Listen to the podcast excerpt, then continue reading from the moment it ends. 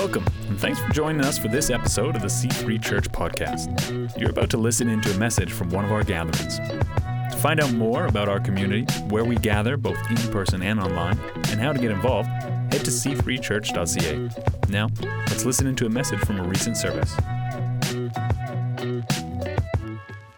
I want to uh, I want to share a message, and it's going to be centered around uh, the concept of love this morning. But if we can begin, what I'd like for you all to do is to close your eyes. That's right. It's the church you participate in. close your eyes and imagine, if you will, the Times Square's center of New York City. The same, the famous site of the New Year's Eve ball drop. There's a hustle and there's a bustle. The anticipation is thick in the air for 2024. Some people are grieving.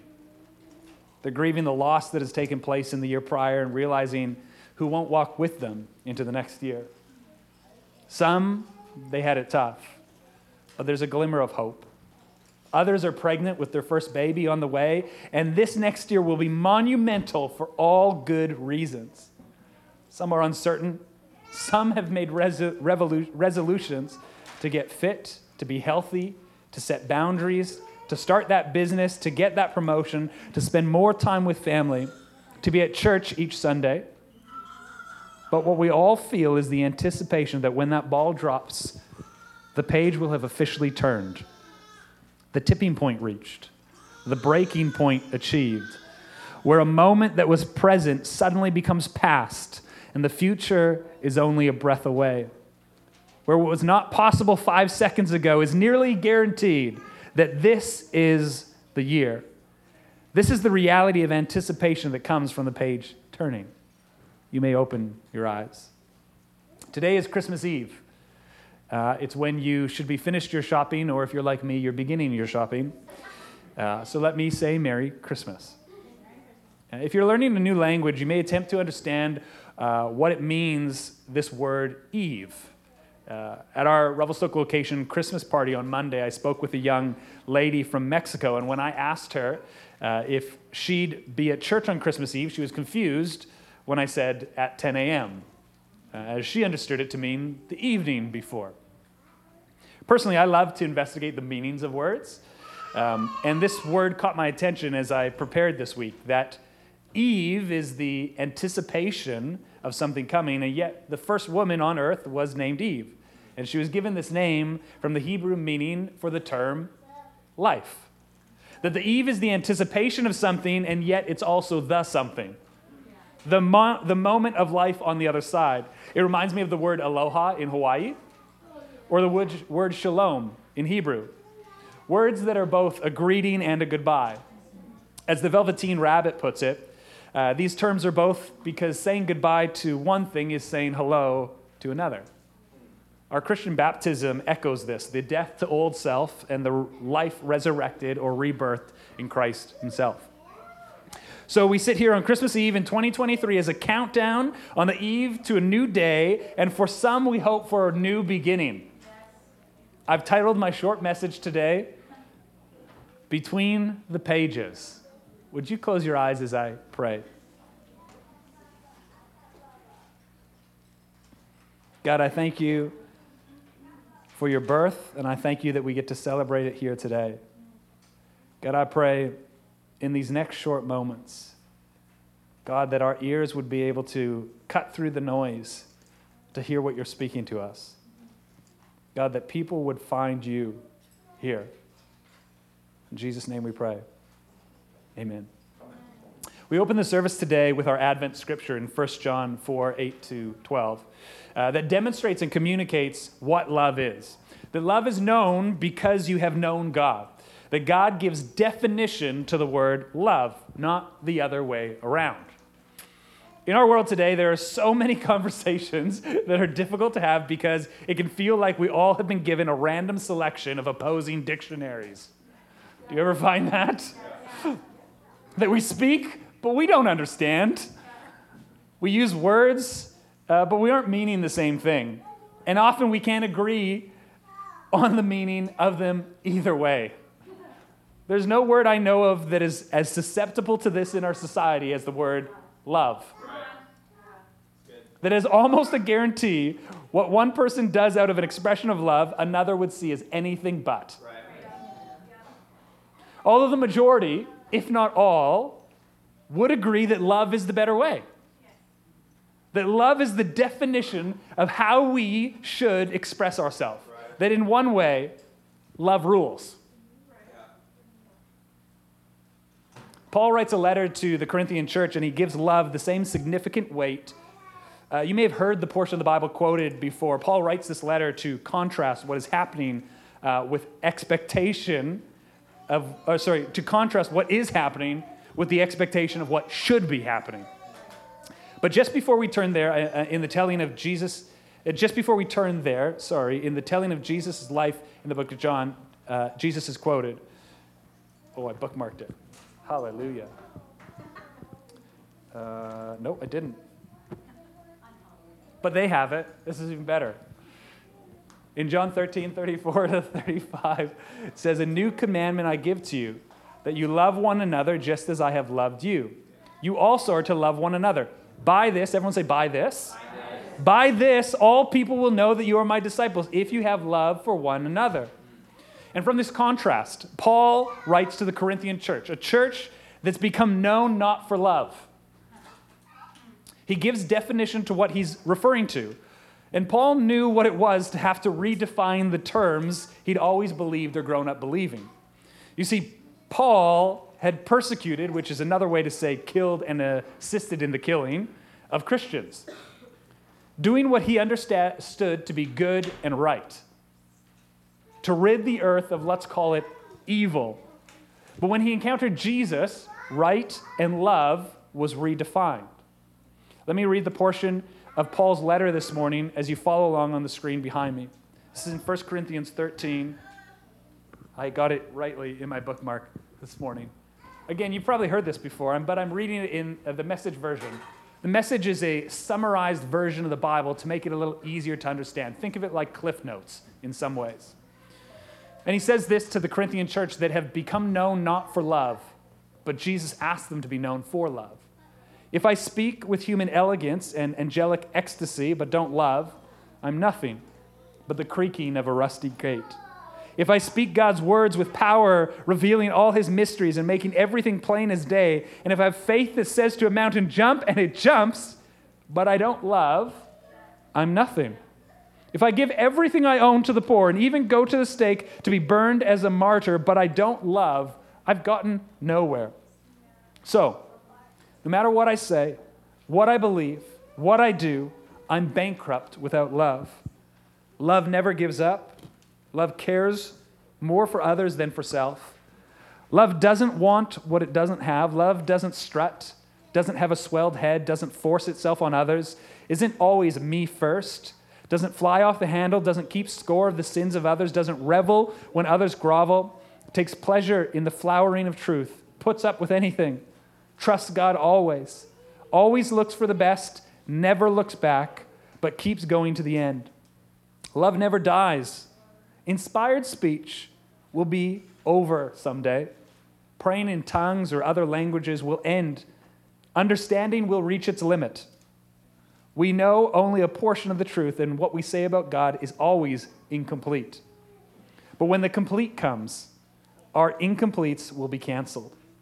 When I was an infant at my mother's breast, that was awkward. I gurgled and cooed like an infant. When I grew up, I left those infant ways for good. We don't yet see things clearly. We're squinting in a fog, peering through a mist. But it won't be long before the weather clears and the sun shines bright, much like today. We'll see it all then see it all as clearly as God sees us, knowing Him directly just as He knows us.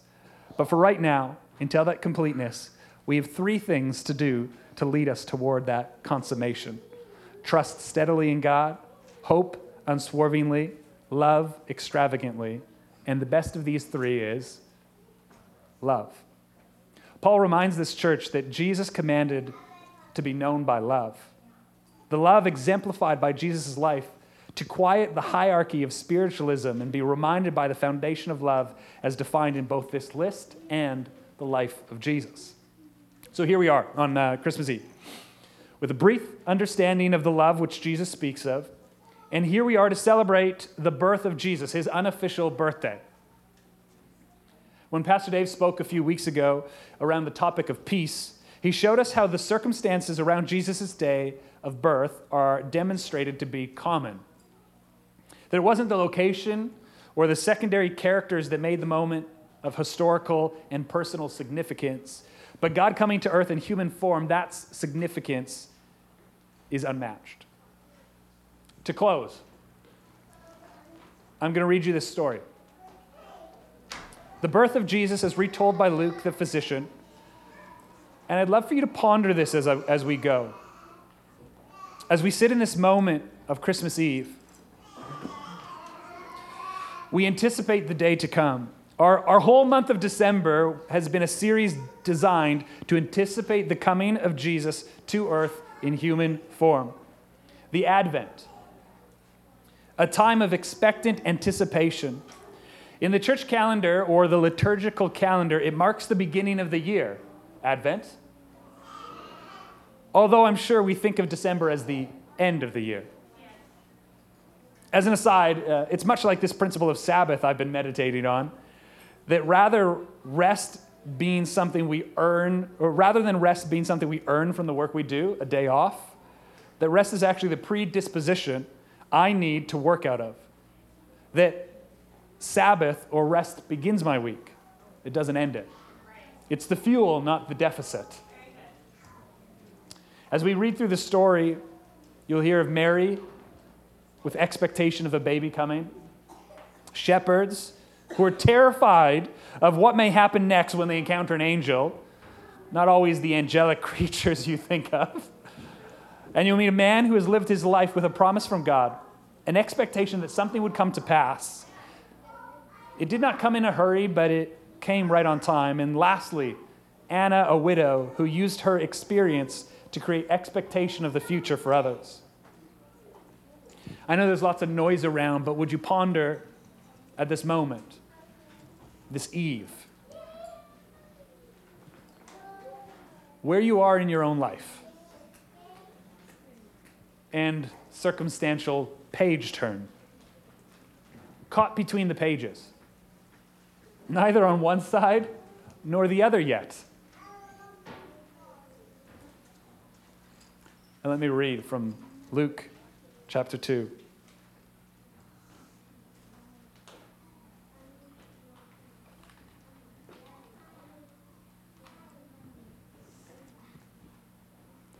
In those days, Caesar Augustus issued a decree that a census would be taken of the entire Roman world. This was the first census that took place while Quirinius was governor of Syria. And everyone went to his own town to register. So Joseph also went up from the town of Nazareth in Galilee to Judea, to Bethlehem, the town of David, because he belonged to the house and the line of David. He went there to register with Mary, who was pledged to be married to him and was expecting a child. While they were there, the time came for the baby to be born, and she gave birth to her firstborn, a son. She wrapped him in cloths and placed him in a manger, because there was no room for them in the inn. And there were shepherds living out in the fields nearby, keeping watch over the flocks at night. And an angel of the Lord appeared to them, and the glory of the Lord shone around them, and they were terrified. But the angel said to them, Don't be afraid. I bring you good news of great joy that will be for all the people. Today, in the town of David, a Savior has been born to you. He is Christ the Lord. This will be a sign to you. You will find a baby wrapped in cloths and lying in a manger.